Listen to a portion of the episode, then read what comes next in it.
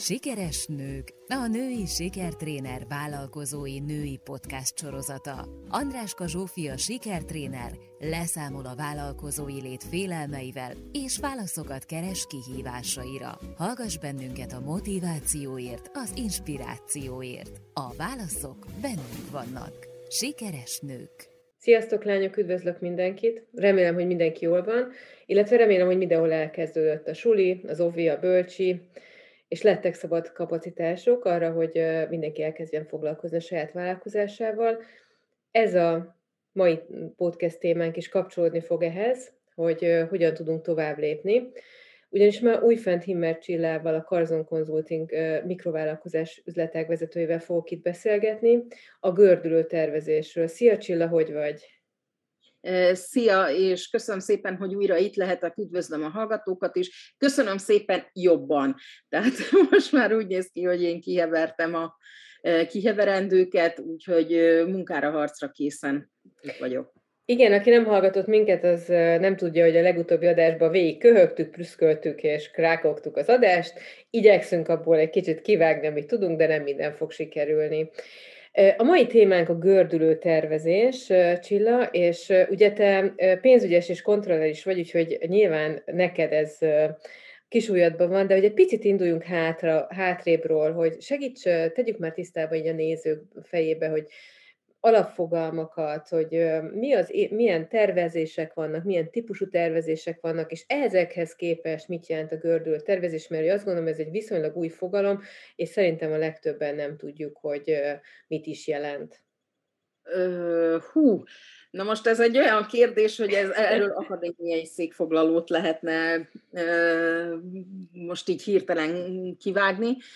Egész egyszerűen azért, mert hát ugye attól függően, hogy mit tervezek, szintén lehetne ezt taglalni, de talán ahol a, ezt a gördülő tervezést a legjobban el tudnám helyezni, azok inkább az időtávok. Hmm. Hogy milyen időtávra tervezünk, és ennek ugye megvolt a hagyományos hármas tagozódása, ugye a három-öt éves vagy annál esetleg még tovább tervező, na ez volt ugye a stratégiai táv.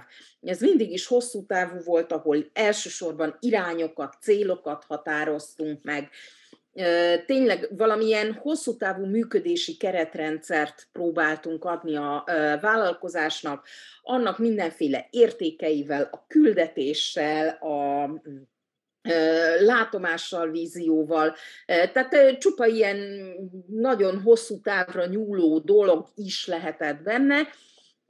Az a lényeg, hogy nagyjából három-öt évre minimum láttunk, ennek során, hogy mit akarunk elérni, mit akarunk megvalósítani, és pont ez, ezért kerülnek ide például ilyen misszió, vízió jellegű dolgok is, mert hogy ugye a vállalkozásom értelme, hogy miért is jött létre ez a vállalkozás, ez is ugyanilyen okokból szerepel itt, mert gyakorlatilag a hosszú távú létet ez indokolja. Aztán ugye volt a taktikai táv, ami durván ilyen egy-három éves időtáv. Ez gyakorlatilag arról szólt, hogy a stratégiában megfogalmazott célok, feladatok, irányok, ezeket elkezdtük visszafelé bontani időben. Én mindig úgy mondtam, hogy ilyen rákmenetben tervezünk, tehát hátrafelé elindultunk, mert mit tudom én, ugye, ami a stratégiai tervben három éves időpont volt, azt a taktikában elkezdtem visszabontani, hogy ahhoz, hogy én három év múlva itt tartsak, hol kell tartanom két év múlva. Minek uh-huh. kell ahhoz megvalósítania, hol kell tartanom két év múlva ahhoz, hogy megugorható legyen a három éves cél, aztán ugyanígy az egy éves, stb a taktikai tervet szintén viszonylag részletesen ki lehetett bontani, erőforrásokkal, kire van szükségem hozzá, mindenféle lépéseket, a mérőszámokkal, hogy hogyan tudom mérni a célelérést, úgy félúton, ha vagyok, stb. stb. És erről szólt a taktika itt már azért bizonyos konkrétabb lépések, mert hogy ugye számszerűsítés az sokkal inkább benne foglaltatott a taktikába, Konkrét lépések is leíródtak, hú, ez most, na mindegy, szóval konkrét lépéseket is leírtunk, itt már azért kézzelfoghatóbbá kezdett válni az, hogy hogyan fog létrejönni az, amit én megálmodtam magamnak. És aztán utána, amikor elértünk az egy évhez, és ezt elkezdtem még visszafejtegetni, hogy, hogy jó, akkor mit tudom én következő hónapban, mit kell csináljak ahhoz, hogy nekem az éves célom megvalósuljon, na ez az operatív táv. Na most az, hogy a taktikai távval vannak itten újabban problémák. Ezzel az egy-három éves Igen, ez az egy-három éves táv.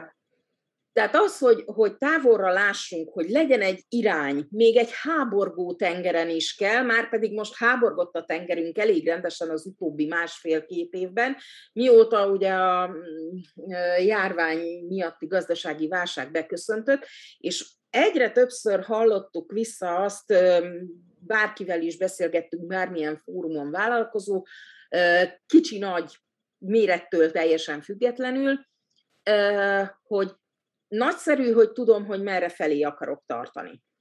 De a tűzoltás elviszi minden energiámat jelen pillanatban. Hogy a búbánatba fogom én összekötni, és hiába volt meg a taktikai terv, ami elvileg pont erre szolgált, hogy összekösse a stratégiai, illetve az operatív távot, de valahol mindig eldöccent ez a történet. És az a helyzet, hogy ez, ez azért történhetett így, mert ez a szép hármas osztás, ez egy viszonylag stabil gazdasági környezetben tud jól működni. Már korábban is hallottuk ugye vissza, hogy ó, minden annyira bizonytalan, mire tervezzek, Na, most aztán megkaptuk, hogy mi a bizonytalan a valóságban, tehát messze nem az, amit annak idején annak hittünk. Ennél sokkal-sokkal változékonyabb tud lenni a gazdasági környezet, az, hogy egyik hétről a másikra a jogi környezet úgy megváltozik, hogy most mit kell fizetni, működhetek-e egyáltalán, stb. stb. Ez az, hogy, hogy egyik napról a másikra komplet iparágak térdeltek le és álltak földbe esetleg, meg ugye velük azok az iparágak, amik kapcsolódtak mert ugye a rendezvényiparák például, ez eklatáns példa, az ugye egyértelmű, de például az őket kiszolgáló iparág, az dettó ugyanezt élte meg, mert hát ugye nyilván nagy súlyban a rendezvényekből éltek ők is. Tehát itt igen? Ebben a helyzetben nagyon sokszor hallottam én is azt, hogy ugye megjelent ez a kettőség, hogy eddig tanultunk tervezni, már eljutottak a hagyományos tervezéstől a stratégiai tervezésig, mert ugye volt, aki még ráadásul ezt a teljesen klasszik, hagyományos ter- ter- tervezésbe volt, de hogy eljutottak odáig a stratégiai tervezés, és akkor jött az, hogy akkor tervezünk, vagy akkor nem tervezünk, hanem, hanem immediás rest, vagy csináljuk azt, ami van, meg hogy így teljesen spontán. És ugye amiről te most beszélsz, az, hogy attól, mert kiszámíthatatlanabb a környezet, vagy változékonyabb a környezet, vagy nehezen felmérhető a környezeti változás, vagy megjósolható a környezeti változás, attól magát a tervezést még nem szabad eldobni, nem kell eldobni, sőt nem lehet eldobni, hanem, hanem, hanem az régi tervezési módokat kell egy kicsit újra gondolni. Uh-huh. Igen, tehát az a helyzet, hogy amit ilyenkor javasolni tudunk, az ugye két dolog mondjuk így, hogy két új tervezési módszer, de csak annyiban új a történet, hogy eddig nem foglalkoztunk vele, mert mind a kettő már réges-régen létezett. Az egyik a szenárió tervezés, erről rengeteget írtam, és Isten igazából ez is arra való, hogy a taktikai oldal, ami így most megbillent, ezt megtámogassa. Egész egyszerűen ez arról szól, hogy nem gyakorlatilag a kockázatkezelésnek egy nagyszerű módja, munkaigényes, ezt elismerem, meg rettentő adatigényes, időigényes, de az, hogy ezzel a kockázataimat ilyen helyzetben minimalizálni tudom, valószínűleg sokkal-sokkal többet hoz a konyhára, mint amennyit a munkaigénye elvisz. Ezt úgy képzeljem el, ezt úgy képzeljem el, hogy ennek az az alapja, hogy fogod is elkezdett felmérni a kockázatokat, és egyenként, meg nem ismerem, azt nem, nem. Az egyenkénti kockázatkezelésre általában a SWOT analízis szokták Igen. használni, annak is megvan a nagy előnye. A szenárió tervezés, ahogy a neve is mutatja, ez arra jó, hogy forgatókönyvekben gondolkodik. Aha. Vagyis kiválasztok kettő, általában kettő olyan tényezőt, ami változó. Nem tudom megmondani, hogyan változik. És éppen ezért ugye a kockázati tényezőként való meghatározás az itt szétcsúszik, mert fogalmam nincs, hogy mi lesz a kimenet. Viszont, hogyha ezeket a tényezőket kombinálom, akkor már lehetségesek kimenetek.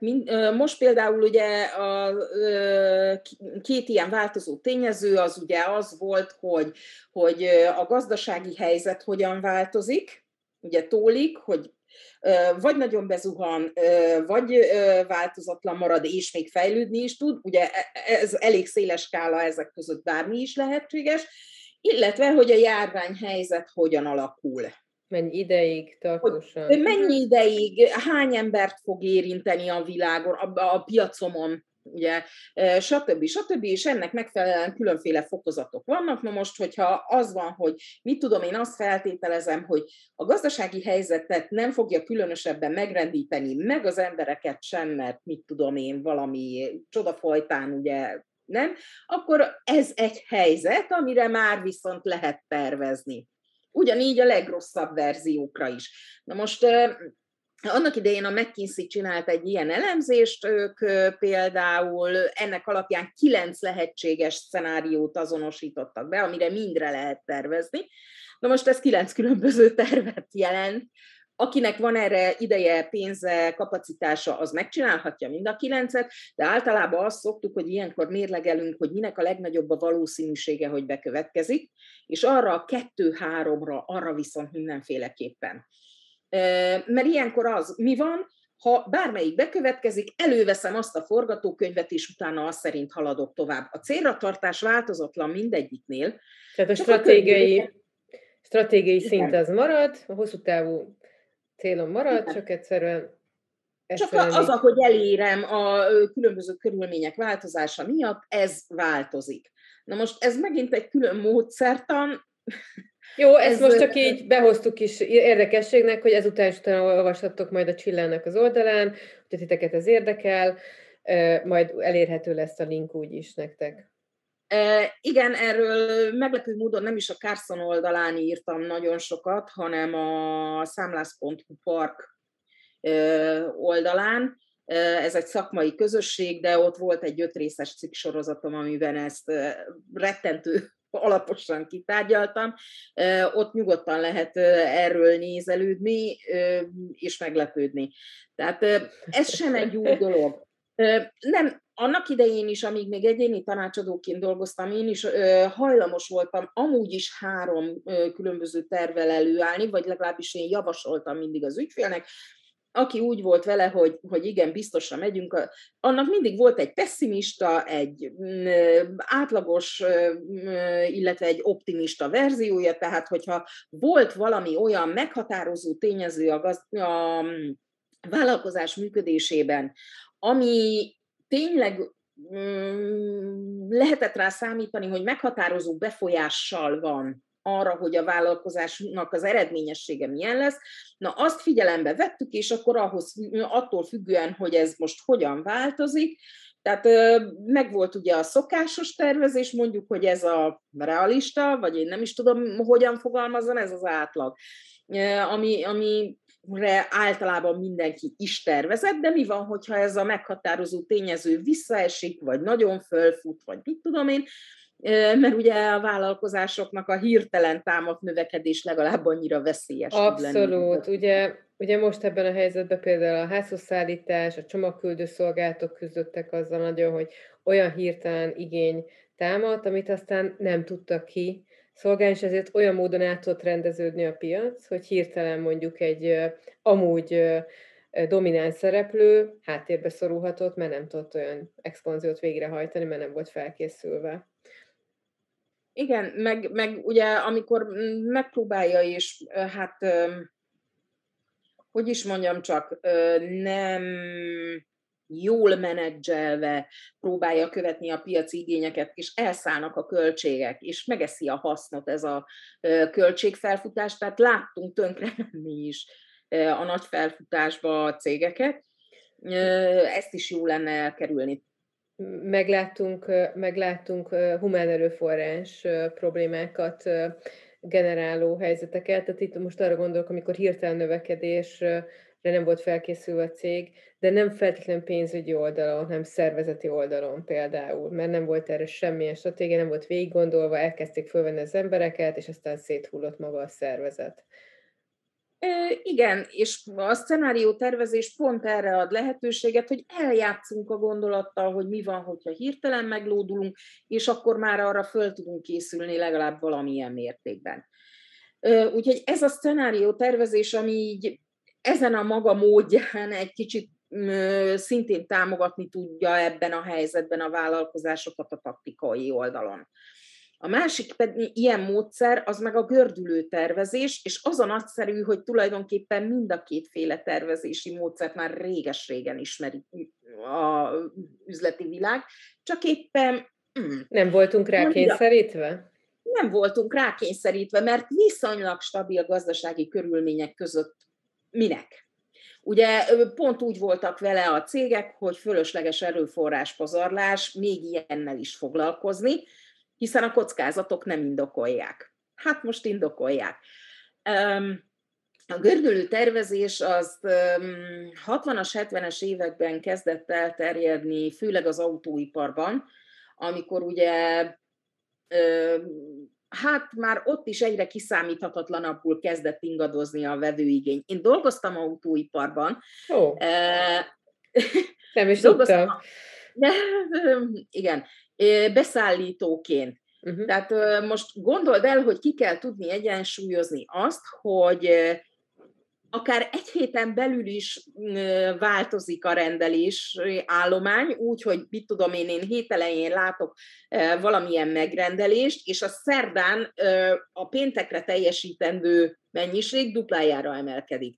Úgy, hogy nekem olyan alapanyagaim vannak, mint például az IC, aminek 9 hónap a gyártási ideje. Na most ezt egyensúlyba tartani, eh, tehát ez, ez azért egy komoly kihívás tudott lenni. Tehát legyen is ott időben, de ne legyen túl a tárolási költsége, tehát hogy folyamatosan tudjam azt, hogy, hogy, hogy produkálni ezt. Aha. Igen. Rugalmasságot. Ő, és, és itt ezt a fajta erős hullámzást a vevőigényekben valahogy ki kellett találni, hogy hogy a bubánatba fogom tudni összehozni azzal, hogy azért ez egy szép nagy multi szervezet, ami meglehetősen robosztus nagy tervekkel dolgozik, hogy ezt hogy lehet mégis rugalmasabbá tenni, na erre találták ki a gördülő tervezést, aminek meg viszont az a lényege, hogy oké, okay, megvannak egy éves távra, mondjuk, a terveim, amit aztán utána lebontok olyan időszakokra, ami nekem belátható, hogy ez egy hét, egy hónap, egy negyed év, ez, ez iparákból, uh-huh.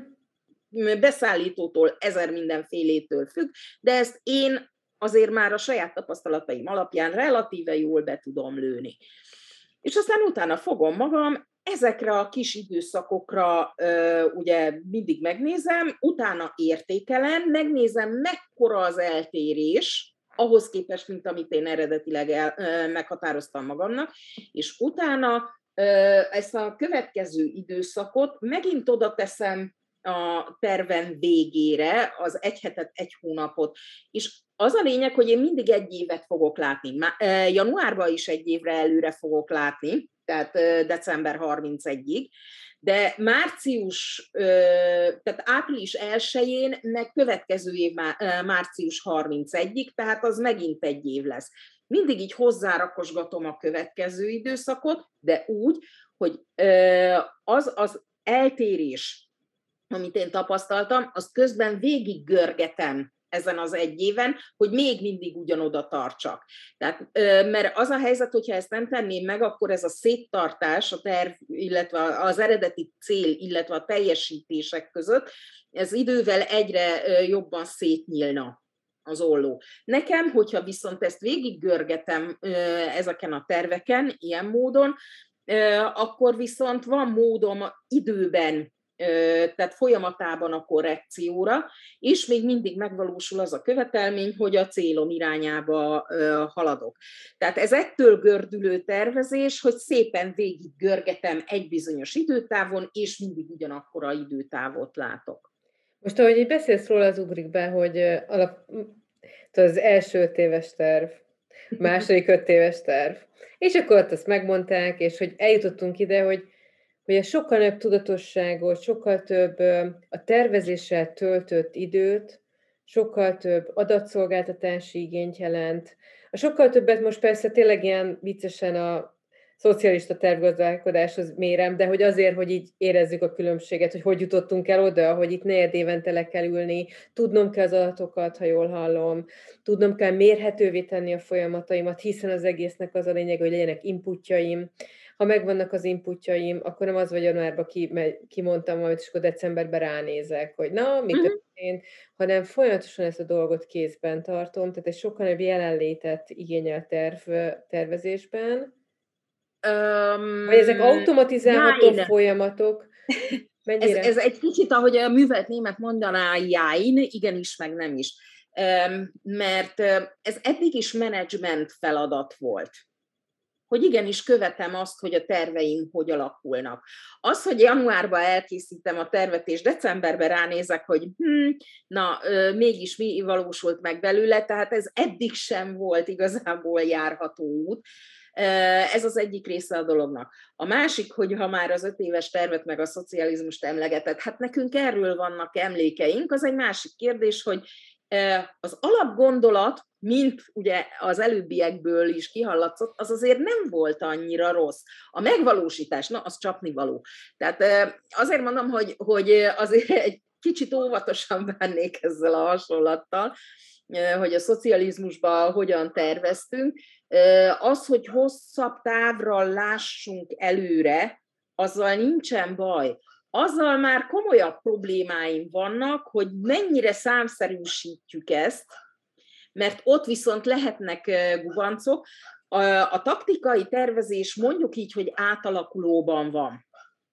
Egyrészt azért, mert ugye ezzel a szenáriótervezéssel, gördülő tervezéssel mm, rá kell erősíteni, meg kell támogatni. Másrészt pedig az, hogy a eddigi formájában nem biztos, hogy van értelme megcsinálni. Tehát akkora részletességig kidolgozni, mint például, ahogy a szocializmusban az öt éves tervben minden évre pontosan le volt számfejtve, hogy, hogy kinek mi a dolga, és akkor mit tudom én, a sor mellett álló Jóska Pista bácsinak tudnia kellett, hogy most mit tudom én, a következő negyed évben, meg öt év múlva a harmadik negyed évben hány léggömbhámozónak kell esnie az ő gyártósoráról. Na, ilyen nincs.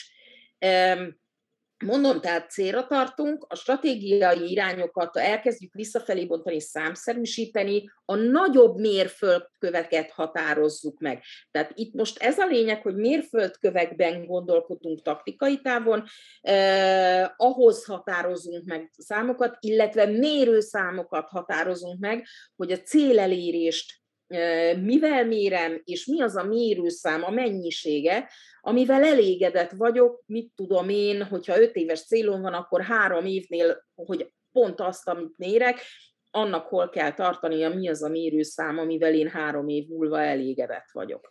Jó? Tehát valahogy így gondoljunk, azért ne a szocializmusból vegyük a Tudás. Az ellenpéldát. E, igazából azért is hoztam ide be, mert hogy amit hallok, az nagyon az, hogy azért ez sokkal inkább folyamatosan kif, kifele néz, és folyamatosan kapcsolódik a környezethez. Ugye az első, tehát a szocializmusban való tervezésnek a legnagyobb hibája és rákfené az volt, hogy egy csomó információt, vagy csomó külső tényezőt nem akar tudomásul venni, megmondták, hogy mi van, és akkor nem tudott elég flexibilis lenni ahhoz, ami ami, ami egyszerűen körülvette a gazdaságot akkor.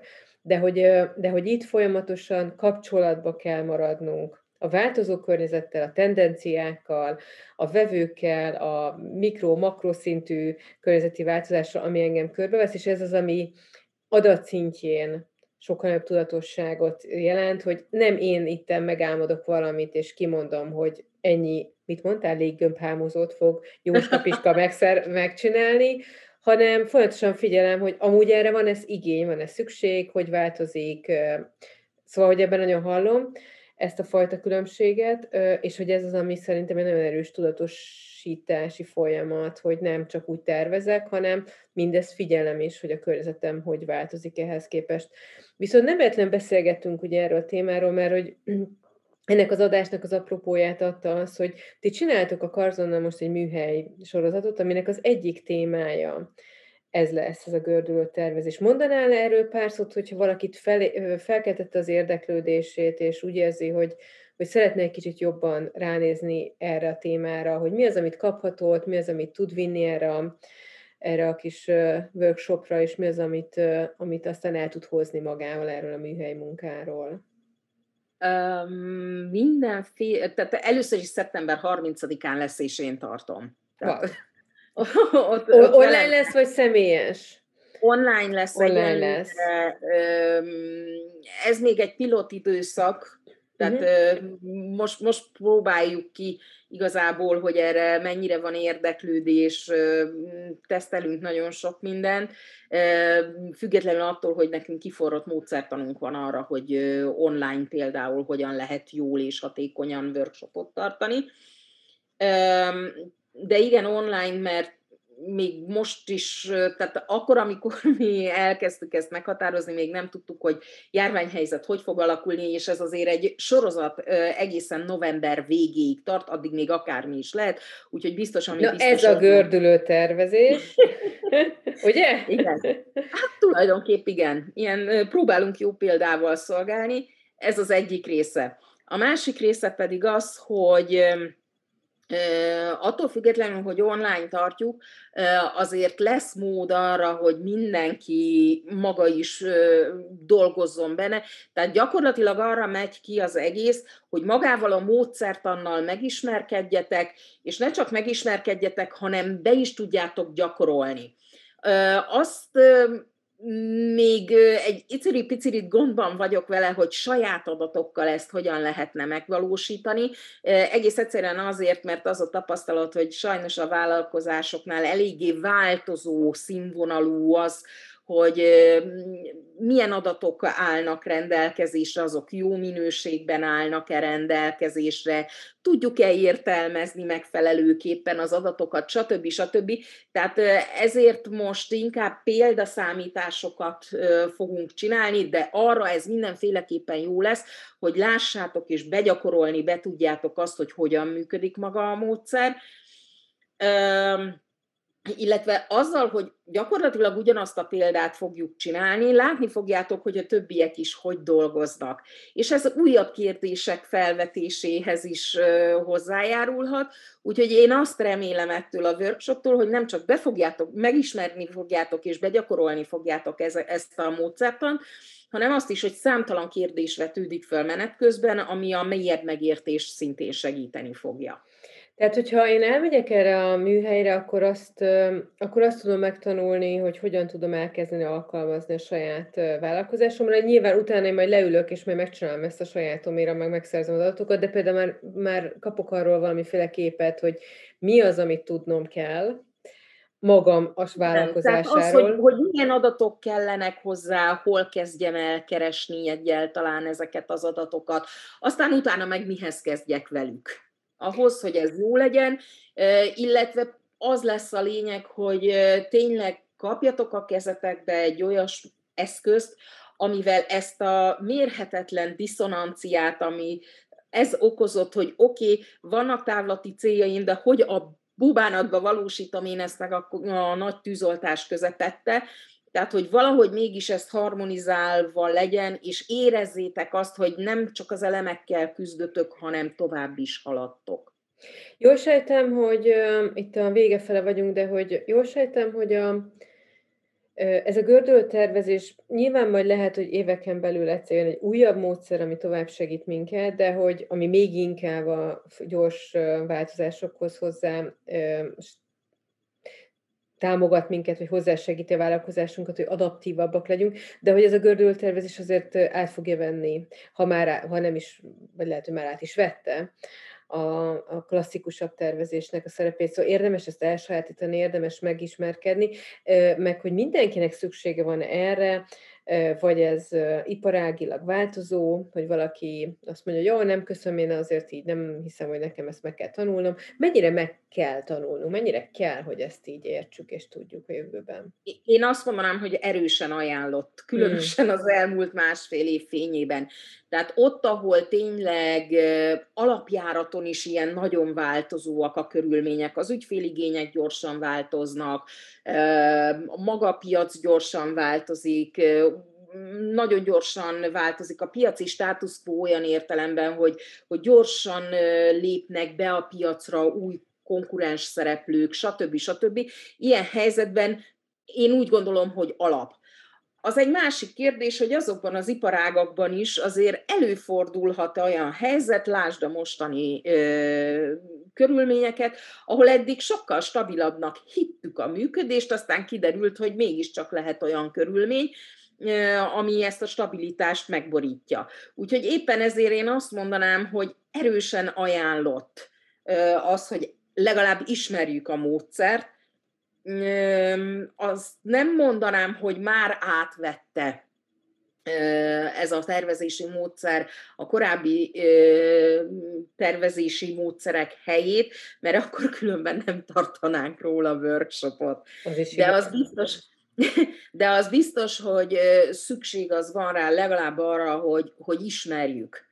És hogyha netán nem lehetünk benne biztosak. Egyre több elemzés mondja azt, hogy valószínűleg a következő évtizedek arról fognak szólni, hogy ilyen-olyan okoknál fogva, de bizony lesznek ilyen nagyon erős kilengést okozó időszakok a vállalkozásban, tehát ez a hagyományos durván 7-10 éves ciklikus gazdasági működés, ez nem biztos, hogy a továbbiakban is így fog működni. Úgyhogy én ezekre alapozva azt mondanám, mert a Big Four-nak bármelyik elemzését megnézzük, ez mindebbe az irányba mutat például, nekik meg azért én szoktam hinni. Tehát tudod, ez a Pricewaterhouse, mm-hmm. Boston Consulting Group és a többi a négy legnagyobb elemző cég, aki létezik a világon.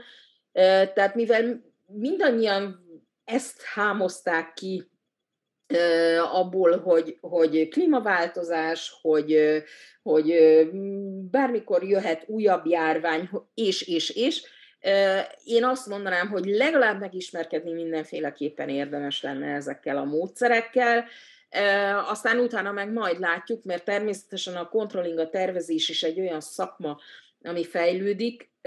Egyelőre még van elég a tarsolyunkban ahhoz, hogy előhúzzunk olyan módszereket, amiket már régebről ismerünk, és most ebben a helyzetben is nagyszerűen működőképesek, de elképzelhető, hogy lesznek újabbak, ami igen valószínű tekintve, hogy az adatvezérelt működés az egyre inkább elvárt még a legkisebb vállalkozásoknál is, Úgyhogy valószínűleg ez igen valahol a technológiában is le fog képeződni, és ez valószínűleg megint újfajta módszerek eljövetelével fog járni. Hú, már megint szépen fogalmaztam. Úgyhogy valószínűleg lesznek újabb módszerek, és akkor ezekre megint érdemes benevezni legalább annyira, hogy tudjuk, ismerjük a lényegét, és legalább magunkra nézve tudjuk alkalmazni valamilyen formában, mert azért azt kell, hogy mondjam, hogy egy kisebb méretű vállalkozás esetében ezek azért nem annyira bonyolult dolgok, ha a logikáját megérti az emberlánya, akkor ezt képes lesz utána alkalmazni. Abszolút egyetértek, én is azt gondolom egyébként, hogy a vállalkozásoknak egyre adaptívabbnak kell lenni, egy, egyre gyorsabb reagálásúaknak, és amit itt a végén mondtál, az szerintem nagyon lényeges dolog volt, hogy gyakorlatilag ezt a logikát kell elsajátítani, ezt a fajta gondolkodást, hogy hogyan, hogyan is tervezek, hogyan is gondolkozom a vállalkozásom és a változó környezet közti kapcsolatról, hogyan be, tud, próbálok kézben tartani, hogyan próbálom kézben tartani a vállalkozásomat ebben a, ebben a változó környezetben, és ugye ez a workshop, ha hallottátok lányok, egy nagyon jó ö, muníció lehet nektek, úgyhogy akit érdekelt, ezt nagyon javaslom, ö, majd a linket meglátjátok, a, benne lesz a podcastnek a leírásában, úgyhogy Csilla várt titeket szeretettel. Én Csilla nagyon szépen köszönöm, hogy egy kicsit megmutattad nekünk, és bemutatta ezt a gördülőtervezést. Én most sokat kaptam e, ebben a beszélgetésben, és remélem, hogy a hallgatók is egy picit közelebb kerültek ehhez a fajta gondolkodáshoz, ami szükséges itt a jövőben. Köszönöm, hogy itt voltál, Csilla. Én is köszönöm szépen a lehetőséget, hogy erről beszélgettem. Én órákig tudnék róla. Hát majd a workshopon órákig fogsz erről beszélgetni. Három Úgyhogy... és fél órát biztosan, igen. Három és fél órát biztosan. Köszönöm, hogy itt voltál, és akkor nagyon szép napot kívánok neked. Én is köszönöm, hogy itt lehettem, és mindenkinek szép napot, és várunk mindenkit szeretettel. Sziasztok, lányok! Sziasztok!